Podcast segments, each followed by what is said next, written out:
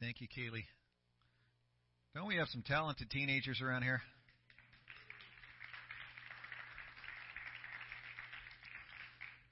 The other day I was playing guitar just like that, and then I woke up. I came across this crazy story last week, and like many crazy stories, some of the craziest stories are absolutely true, aren't they? So here's one I'd never heard of before. In 1829, two men, George Wilson and James Porter, robbed a United States mail carrier train. Sound exciting so far? Couple train robbers. They were both apprehended, arrested, and sentenced to hang, which back then was the punishment for robbing trains of mail. They were sentenced to hang on July 2nd, 1830. Well, Porter was executed on schedule, but not George Wilson. His friends had petitioned President Andrew Jackson to give him a presidential pardon, and President Jackson did so. But surprisingly, George Wilson denied the presidential pardon. So the courts had this dilemma on their hands. He was sentenced to die. He's given a full presidential pardon, but he's not accepting the presidential pardon, so what do we do? So it went all the way up to the Supreme Court, and this was the Supreme Court's ruling. This is what Chief Justice John Marshall wrote in that decision. He wrote, quote, "A pardon is an act of grace, proceeding from the power entrusted with the execution of the laws. But delivery is not completed without acceptance.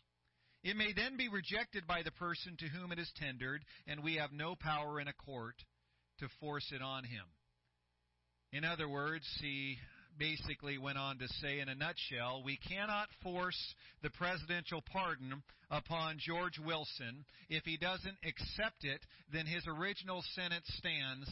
George Wilson must be hanged. Wow. Isn't that a cheery way to start a sermon? Why on earth do I share that with you? I share it with you because I don't want you to forget this little phrase from the middle of the Supreme Court Justice John Marshall's statement. He said, "Delivery is not completed without acceptance." Could you say that with me? Delivery is not completed without acceptance. That not only holds true for a presidential pardon, it also holds true for God's grace and God's forgiveness. I want you to open your Bibles, please, to Luke chapter 7, starting in verse 36, as we continue our verse-by-verse study through the book of Luke. We find ourselves today at the end of Luke chapter 7. Lord willing, we'll finish this chapter today. We've been on it for a few weeks. One thing about the book of Luke is the chapters are quite long most of the time, and so this is one of those longer chapters. So we'll pick up in verse 36 and start reading here in just a moment all the way through the end of the chapter, verse 50. So here we go, Luke chapter 7, starting in verse 36. Say amen if you're there. Here we go. Now one of the Pharisees invited Jesus to have dinner with him. So Jesus went to the Pharisee's house and reclined at the table.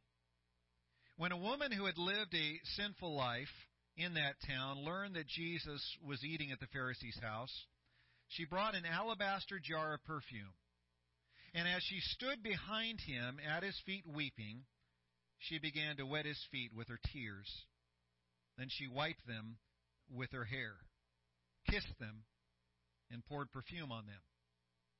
When the Pharisee who had invited Jesus saw this, he said to himself, "If this man were a prophet, he would know who is touching him, and what kind of woman she is, that she's a sinner." Jesus answered him, "Simon, I have something to tell you." "Tell me, teacher," he said. "Two men owed money to a certain moneylender, and one owed him 500 denarii and the other 50. Neither of them had the money to pay him back, so he canceled the debts of both. Now, which of them will love him more?" Simon replied, "I suppose the one who had the bigger debt canceled." "You've judged correctly," Jesus said. Then he turned toward the woman and said to Simon, "Do you see this woman? I came into your house. You did not give me any water for my feet. But she wept my feet with her tears. She wiped them with her hair.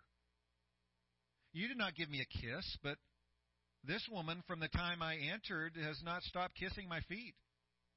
You did not put oil on my head, but she has poured perfume on my feet. Therefore, I tell you, her many sins have been forgiven, for she loved much. But he who has been forgiven little loves little. Then Jesus said to her, your sins are forgiven. The other guests began to say among themselves, who is this? Who is this who even forgives sins? Jesus said to the woman, your faith has saved you. Go in peace. I just love Jesus, don't you? What a great passage. Would you pray with me? Father, we do pray that you would bless us, open our minds, change us as we study your perfect and holy word today. We love you, Lord. We thank you for giving us strong bodies that allowed us to get out of bed this morning and get in our vehicles and come on over here to church. And we believe, Lord, that you have us here in this room for a reason today. Would you speak to us through your word? And do what you need to do, Lord. Encourage us where we need encouraged. Challenge us where we need to be challenged. Convict us where we need to be convicted.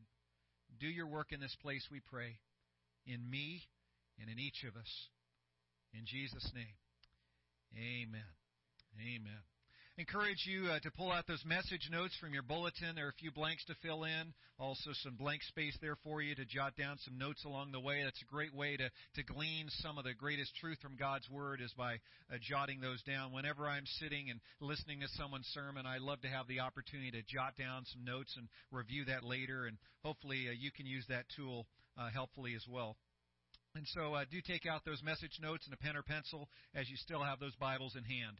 Well, back in the prior passage, we saw what was going on in those prior verses as we dove into that passage last week.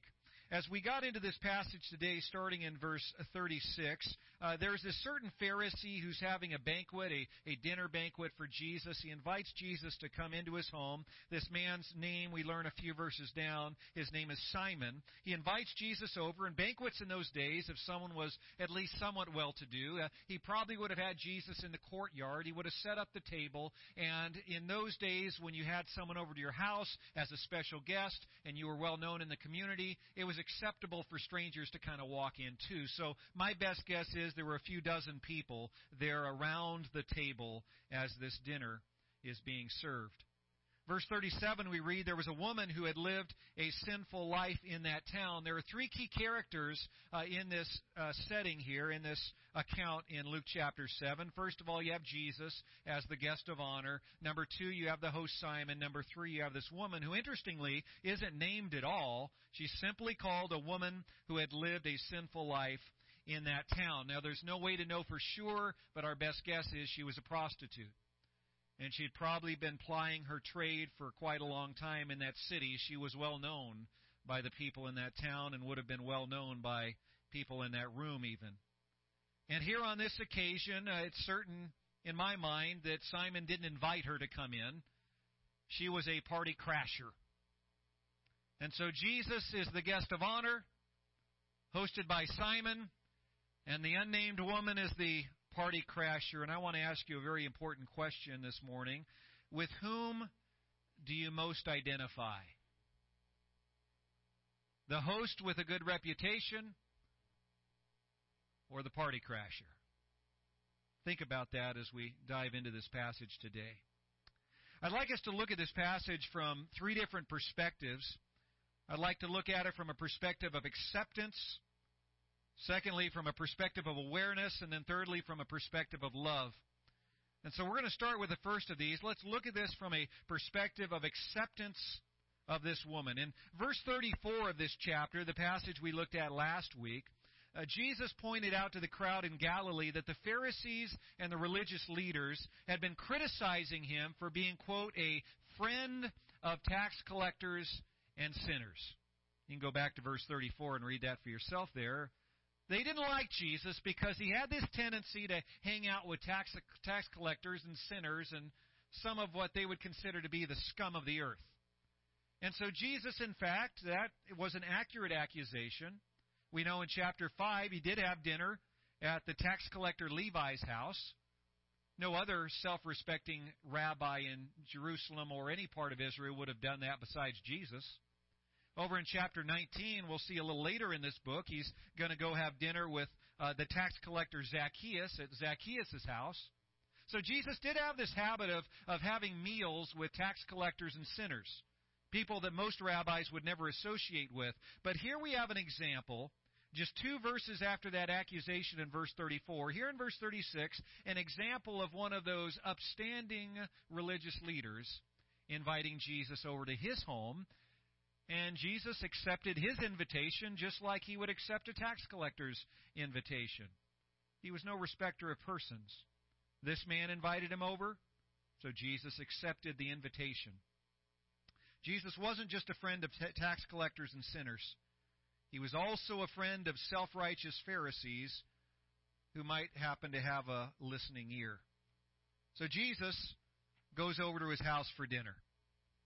Jesus was much more concerned with people getting saved than he was with his own reputation being tarnished in the minds of the self-righteous nitpickers. So some may have looked down on Jesus for having dinner with a tax collector, so be it. Some others might have looked down on Jesus for having dinner with a Pharisee, so be it. If someone had an open ear to the gospel, he was willing to go to be with them and share that good news. Now, as we picture Jesus over at Simon the tax collector's or Simon the Pharisee's house, we probably have this picture in our mind's eye similar to the Last Supper. So let's put this up on the screen. This is normally the type of picture that comes to mind when we think of Jesus sharing a dinner with other people. You know, it's this tall table. It's nice and long, and all of Jesus and his fellow meal eaters are kind of gathered around the table. Then at some certain point in the evening, Jesus says, okay, everybody huddle over on this side because we need to take a picture. And so they huddle over on one side. He says, okay, don't smile. Just look natural. Look natural. And so they're pretending to do something, and then they snap the picture. This is what we tend to imagine with Jesus having a meal. But there are a couple glaring historical inaccuracies with this Last Supper painting. For starters, in Jesus' day, they didn't have tall dinner tables like we have today. It was more like a traditional Japanese table. It was very low to the ground, and most of the time you could slide the table under a bed. So they didn't have the square footage in homes back then that we tend to have today. They didn't have these 2,000, 2,500 square foot homes. They had little homes. And so they had to consolidate space. These short tables they could slide under the bed. The other problem with this picture are the chairs. In those days, they didn't sit in these chairs like we are today. They didn't have these tall chairs. What they had were low-to-the-ground couches of sorts, and that's why it says Jesus was reclining at the table. This is more what they had in Jesus' day. So you can see what's going on here. Why don't we go ahead and drop some of those lights so we can see a little clearer.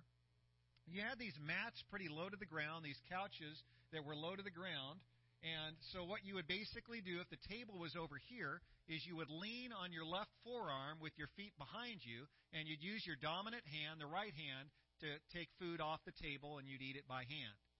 And so that's how they ate in those days. Lean on your left arm, legs behind you, use your right hand to pull food off the table and eat. And so when this woman comes to Jesus partway through the meal, it's very easy for her to access his feet. Let's go to that next picture. And so if he's reclining at the table, it would be very easy for her to come up behind him and start weeping over his feet and then begin anointing his feet. It's not like his feet were under the table and she had to yank out his chair and start doing this. No, his feet were already back away from the table. Notice what it says in verses 37 and 38. This woman who had lived a sinful life in that town learned that Jesus was eating at the Pharisee's house. She brought an alabaster jar of perfume, and as she stood behind him at his feet, weeping, she began to wet his feet with her tears. Then she wiped them with her hair. She kissed them and poured perfume on them. Now, there are four key verbs used here in verse 38 that highlight what the woman was doing. Number one, she was weeping. Number two, she was wiping. Number three, she was kissing. Number four, she was pouring. Those are the four verbs used here. And you're like, well, so what? What's the big deal? Well, here's the big deal. If you look at the original Greek in which the book of Luke was written, these four verbs are all used in the imperfect tense. Woo! That's such a revelation. Thank you, Dane. Who cares? Imperfect tense. What does that mean? It means this. The imperfect tense is used when it's an action in the past that is ongoing. So what Luke is telling us is this woman came in behind Jesus and she kept weeping. And as she bent down, she kept wiping his feet with her hair. And she kissed his feet over and over and over, and she poured more and more and more perfume on them. So what's the point? The point is this. This woman carried on for an embarrassingly long period of time.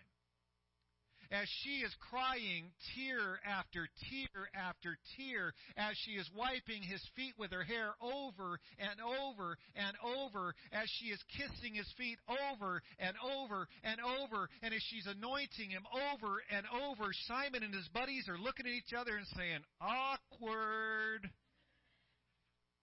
This lady's carrying on. They're getting uncomfortable. Simon's really uncomfortable.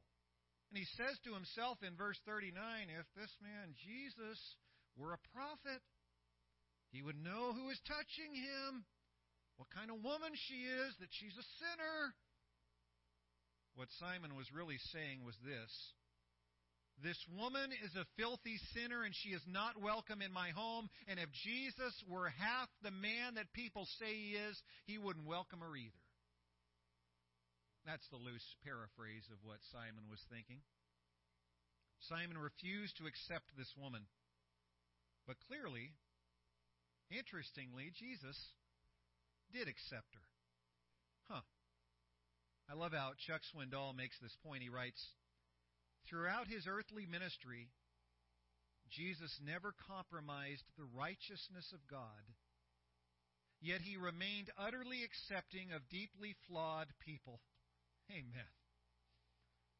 He remained utterly accepting of deeply flawed people. No incident illustrates this better than the day a prostitute crashed the Pharisees' party.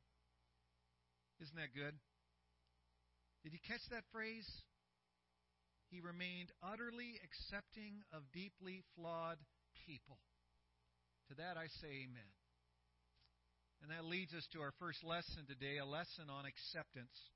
And it goes like this. Jesus was utterly accepting of deeply flawed people, and so too should we. Jesus was utterly accepting of deeply flawed people, and so too should we be utterly accepting of deeply flawed people. You know, there are two things that I've never been able to wrap my mind around as a Christian. I've never been able to wrap my mind around the fact that Jesus Christ has so much grace on me. And I've never been able to wrap my mind around how some Christians have such little grace on me. It's blown me away over the years.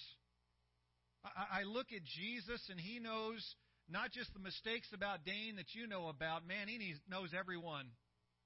And it blows me away, kind of thinking about what Frankie was just sharing a few minutes ago. We look back at our past and say, man, he's forgiven me and he's accepted me over and over and over. And meanwhile, some Christians write me off after they see one or two stupid things I do. It's absolutely remarkable. And as I think about that lesson, I have to look in the mirror as well. I've been equally at fault many times. I wonder how many times I've written off a Christian who goofed up one or two times. That's not following Jesus very well, is it? I've learned over the years that evangelical Christians do a really good job talking about God's grace. But I've also learned that we often do a shoddy job sharing that grace with each other. That shouldn't be. Don't you agree with me when I say that the church should be the most grace-filled place on earth? We do a fabulous job talking about grace. But when push comes to shove and someone next to us gets a little annoying or irritating or has an opinion different than ours, sometimes we're terrible at apportioning that same grace. But you see, Jesus was utterly accepting of deeply flawed people. And so too should we. I should be utterly accepting of you despite all your blunders. And you should be utterly accepting of me despite all of mine. If we're utterly accepting of each other's blunders and problems and shortcomings, then that's a sign that we are hot on the heels of Jesus Christ. If we're both trying hard to follow Jesus, we've got to have grace on each other when we don't follow Him as well as we should. After all, isn't that what grace is? Undeserved favor. Undeserved acceptance. Like Jesus, and don't miss this because we have a tendency to go to one extreme or the other. We stand firm on the righteousness of Christ, but are very unloving to those when they don't follow that righteousness too well. Or we're so focused on grace that we get wishy-washy on the righteousness of God and we get soft on sin. But don't miss who Jesus was and what He demonstrated. It is possible to be utterly accepting of each other without at all compromising the righteousness of God.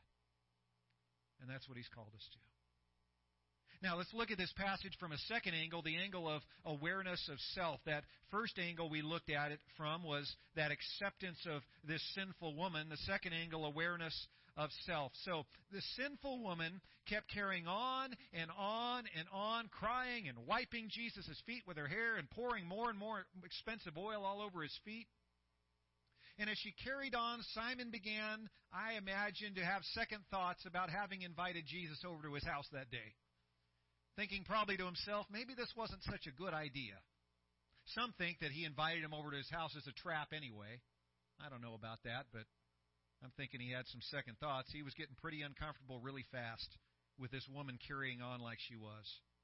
He thinks to himself, if this man were a prophet, he would know who was touching him and what kind of woman she is. She is a sinner. Well, being God, Jesus knew what Simon was thinking, so Jesus told him this little parable about two men who were each forgiven for their debts.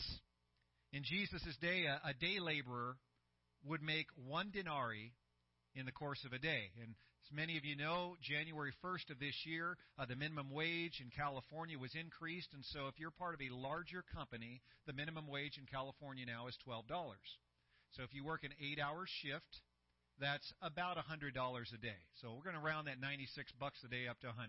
So imagine that's a day laborer's wage these days, $100.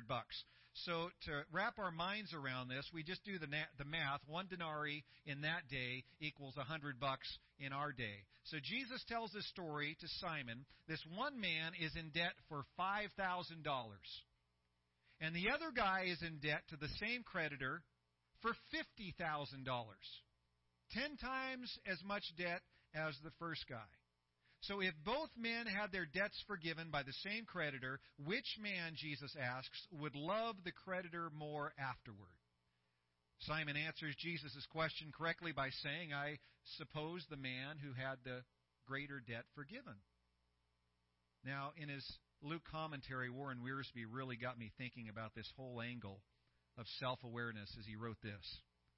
He wrote, the parable does not deal with the amount of sin in a person's life, but the awareness of that sin in his heart. That's really good, isn't it? Jesus doesn't want us to walk away from this parable focusing on the fact that one man was 10 times more of a financial idiot than the other guy. That's really nothing to brag about if you were only had 1/10 the debt of the other guy. It's not like that. If you're the guy with the smaller debt, you wouldn't be bragging, woohoo! I'm only 1/10 as much in debt as you are, you moron. No, that's not how it'd be at all. The point of this parable, first of all, is to illustrate the fact that those who are forgiven more tend to love more. We'll talk about that a little bit more in a few minutes. But the second point of the parable is to illustrate the importance of self-awareness. Even if you sin less than the next guy, you're still a sinner and need to be forgiven, right? Think of it this way. You and I go and visit the Grand Canyon together. And we're looking over the edge of the Grand Canyon. And we're looking at the beautiful drop-off. And it's just lovely. And all of a sudden, we both fall off. I fall off and I plummet 1,000 feet to my death on the rocks below. You fall off the edge of the Grand Canyon. You plummet only 100 feet to your death on the rocks below. Are you seriously going to be standing up there in the pearly gates and saying, "Woohoo! I only fell to my death 10% as far as you did"? I don't think so. The fact is, we're both dead. Who cares that I fell 10 times as far? And Jesus is making much the same point here. Debt is debt. However, the one who tends to be forgiven more will tend to love more. Simon the Pharisee was very good at identifying other people's sin, but he was terrible at identifying his own sin. Warren Wiersbe writes these words. He says, Simon's real problem was blindness. He could not see himself, the woman, or the Lord Jesus Christ. It was easy for him to say, "She is a sinner," but impossible for him to say, "I am also a sinner." William Barclay says it this way: Simon's impression of himself was that he was a good man in the sight of men and in the sight of God. The woman was conscious of nothing else than an urgent need, and therefore was overwhelmed with love for him who could supply it, and so received forgiveness. I want to give you this lesson on self-awareness. Until we open our eyes and see that we are deeply flawed and admit that we desperately need God's mercy and healing, we will never receive it. I suppose the greatest sin that I could ever commit in my life would be the sin of saying that I don't have any sin that needs Jesus' forgiveness. Sometimes we get off on a tangent about blasphemy of the Holy Spirit and what that means, and we could argue until we're blue in the face about what that means when Jesus says blasphemy of the Holy Spirit is the only unforgivable sin. But we look at all of Scripture, and this we can be certain of: the only unforgivable sin is to reject Jesus Christ as Lord and Savior, because He is the only way to heaven. He is the only way to eternal life. And so ultimately, the greatest sin I could ever commit is to look inside my life and say, "Hey, I'm all set. I don't need anything to be forgiven by Jesus. Jesus, you go take care of someone else. I don't need you." And that's basically, sadly, what Simon does in this story. But when someone like this woman, who's not even named in this account, when someone like this woman opens her eyes and recognizes that she desperately needs God, recognizes that she needs to open the door for Jesus Christ to cover her with His mercy and His forgiveness and His unfailing love. Only when you and I do that are we allowed to receive that mercy and that grace and that forgiveness and that love that we so desperately need. You see, when we go to God and say, "God, please have mercy on me, a sinner. Lord, I don't deserve it. Would you please forgive me?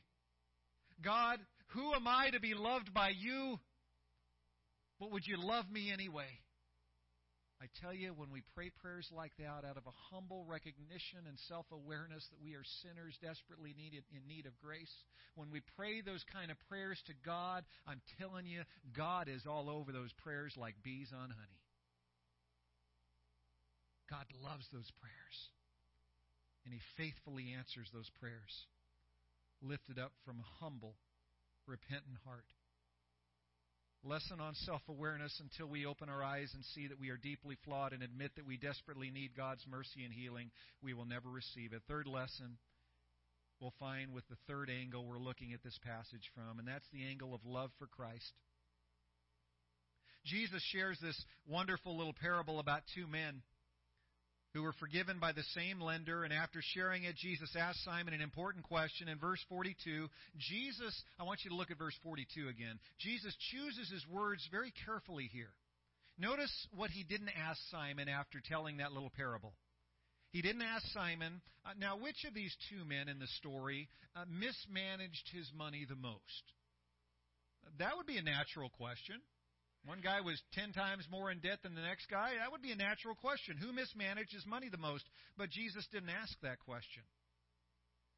He also didn't ask the question, Simon, which man was more thankful for his debt being canceled? That would be a natural question. But you look at the question Jesus actually asked, which of these men will love him more? What an odd question. That's a strange question to ask after sharing that story. We normally don't think of loving our creditor, do we? When you go to Wells Fargo and they say, you know, you're 3 months behind on paying your mortgage, and you explain the situation, you've been out of work, had that dang government shutdown, never mind the fact that I don't work for the government, but the shutdown affected me. You know, you're just trying to grasp at straws to try to come up with any excuse you can think of, and then she's looking across the little desk at you, and she says, you know what? We're going to go ahead and erase those late fees and those finance charges. You just go ahead and catch yourself back up. Can you ever in a million years imagine yourself looking at that lady across the desk at Wells Fargo and saying, I love you? No, we don't think of love when it comes to forgiveness. We're grateful. We're thankful. We'll tell our friends about it, but that's an odd question. Which of these men will love him more? Look again, starting at verse 44. After the man answered correctly that it was the one that was forgiven the most, starting in verse 44, Jesus turns to the woman and he says to Simon, do you see this woman? I came into your house. You did not give me any water for my feet. In those days, there were 3 things that a good host would do to show hospitality when someone came over for dinner. Because all the men wore sandals and all the roads were dirty. No paved roads in those days. You would come into a house and your feet would be covered in dirt and dust. The first thing that good host would do is make sure there is a bowl of clean water for you to rinse off your feet. Jesus says, you didn't give me water for my feet, but she wet my feet with her tears, and she wiped them with her hair. Verse 45, you did not give me a kiss. Guess what a good host would also do in those days? He'd put his hand on your shoulder when you came in and kiss you on both cheeks. That was what you did in those days. They still do it in the Middle East quite often today. What does he say to Simon? You didn't give me a kiss, but this woman from the time I entered has not stopped kissing my feet. Huh. You did not put oil on my head. Guess what the third thing was the good host did in those days? When someone came in, they would wash their feet. They would give them a kiss on both cheeks. And they'd put a little bit of olive oil on their head. I guess because the wind was blowing their hair and they looked terrible, they didn't want to look across the table at them. I don't know. But they would put a little olive oil on their head. Notice what Jesus says. You did not put oil on my head, but she has poured perfume on my feet. Therefore I tell you, her many sins have been forgiven, for she loved much, but he who has been forgiven little loves little. Then Jesus said to her, your sins are forgiven. So let me ask you, what came first, the woman's love for Jesus or Jesus' forgiveness? The woman's love for Jesus or Jesus' forgiveness? Did Jesus forgive her because she loved him, or did she love him because he had forgiven her? And it's important to get that answer right, because we could misunderstand salvation if we get it wrong. Jesus gives the answer in verse 50, the last verse in the chapter. Jesus said to the woman, your faith has saved you. Go in peace. So Jesus makes it clear that her faith in Jesus had led to Jesus forgiving her for her many sins. And when she experienced forgiveness for her many sins, she responded with overwhelming love for Jesus. And as she responded with overwhelming love for Jesus, She did what she did, anointing his feet and crying over him. This deep appreciation had welled up within her for what Jesus had done, forgiving a sinner like her. She loved much more than the Pharisee loved Jesus, because unlike the Pharisee, she was aware of her own sin, and she repented of that sin, and she put her faith in Christ, and as a result, Jesus forgave her, he loved her, and she loved him. She was forgiven much, and so she loved much. 2 Corinthians 7:10, I think, summarizes what this woman is doing so well. In 2 Corinthians 7:10, it says this: "Godly sorrow brings repentance that leads to salvation and leaves no regret, but worldly sorrow brings death." Godly sorrow brings repentance that leads to salvation. She had faith in Christ. She turned from her sin, and he forgave her, and then she showered him with love once she had been given that forgiveness. Another great verse in Scripture points out that what matters is faith expressing itself in love. And that's so beautifully illustrated here. She expressed her faith in love by doing what she did for Jesus. Here's the lesson on love. The more we express our sorrow for sin and our love for Christ, the clearer evidence we have of the forgiveness of our sins. At the beginning of this message, I asked you, with whom do you most identify? The dinner host with a good reputation, or the party crasher? I hope that you and I can most identify with the party crasher. Here's why. She was the one whose eyes were open to her own sin. That Pharisee was blind to his own sin and his own need for Christ. She was the one who humbly reached out to Jesus in faith and repentance and love. And her repentance and deep love for Christ provided crystal clear evidence that she was the one who was truly forgiven. Here's the kicker. If you want to know if you are truly saved, the New Testament gives us several ways to test ourselves to see if we are in our faith. And here's a couple ways right here. If you are at a point where you recognize that you are the worst of sinners, and that sin separates you from a holy God, that's a sign that God's Holy Spirit has begun to stir in your heart. And if you find yourself, when you go to Christ and you ask for his forgiveness, if you find yourself welling up with this deep appreciation and unexplainable love for him, that's evidence that he has covered you in his grace. This woman didn't pour out all that love on him in order to be saved. She poured out all that love on Christ because she had experienced the grace and salvation of Jesus Christ, and she couldn't bottle it in. Sometimes we have to do a check of ourselves. If I'm not as sorrowful over my sin as I used to be, that's a problem. If I'm not experiencing a deep love and growing appreciation for Jesus and what he has done for me, that's a problem. We need to identify with this sinful woman. No, we may have never been a prostitute. We may have never committed some of the same sins that she did, but we've got plenty of our own, don't we? And I want you, like her, to experience the grace and the mercy and the forgiveness and the love of Christ that only comes when we humbly come to him and tell him we desperately need him and want him to be Lord and Savior. I want to identify with her because I want to be forgiven much, and I want to respond by loving Christ much. Amen. Lord, I thank you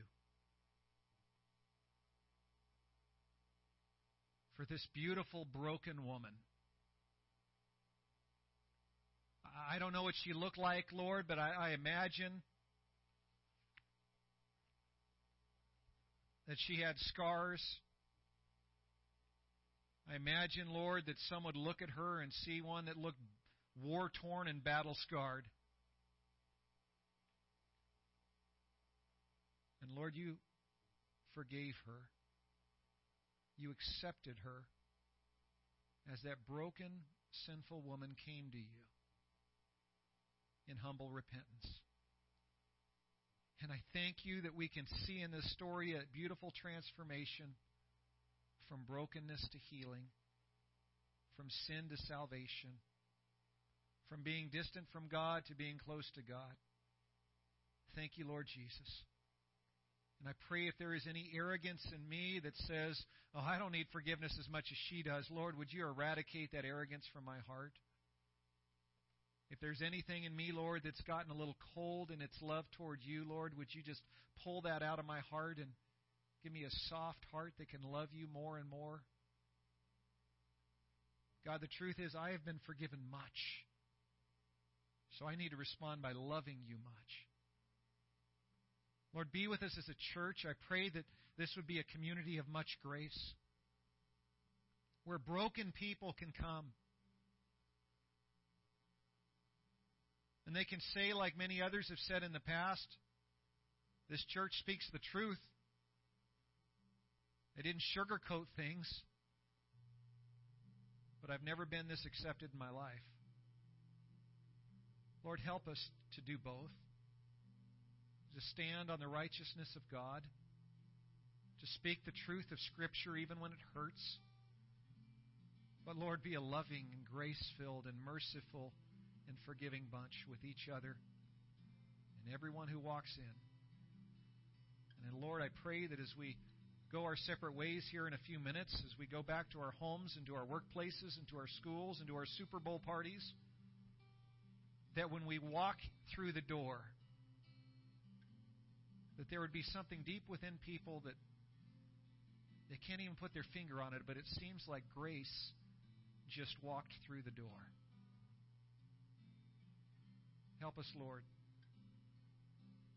to be people of grace wherever we go, always pointing them to Christ, the author of grace. Lord Jesus, we love you. Help us to love you much as you have forgiven us much. In Jesus' name.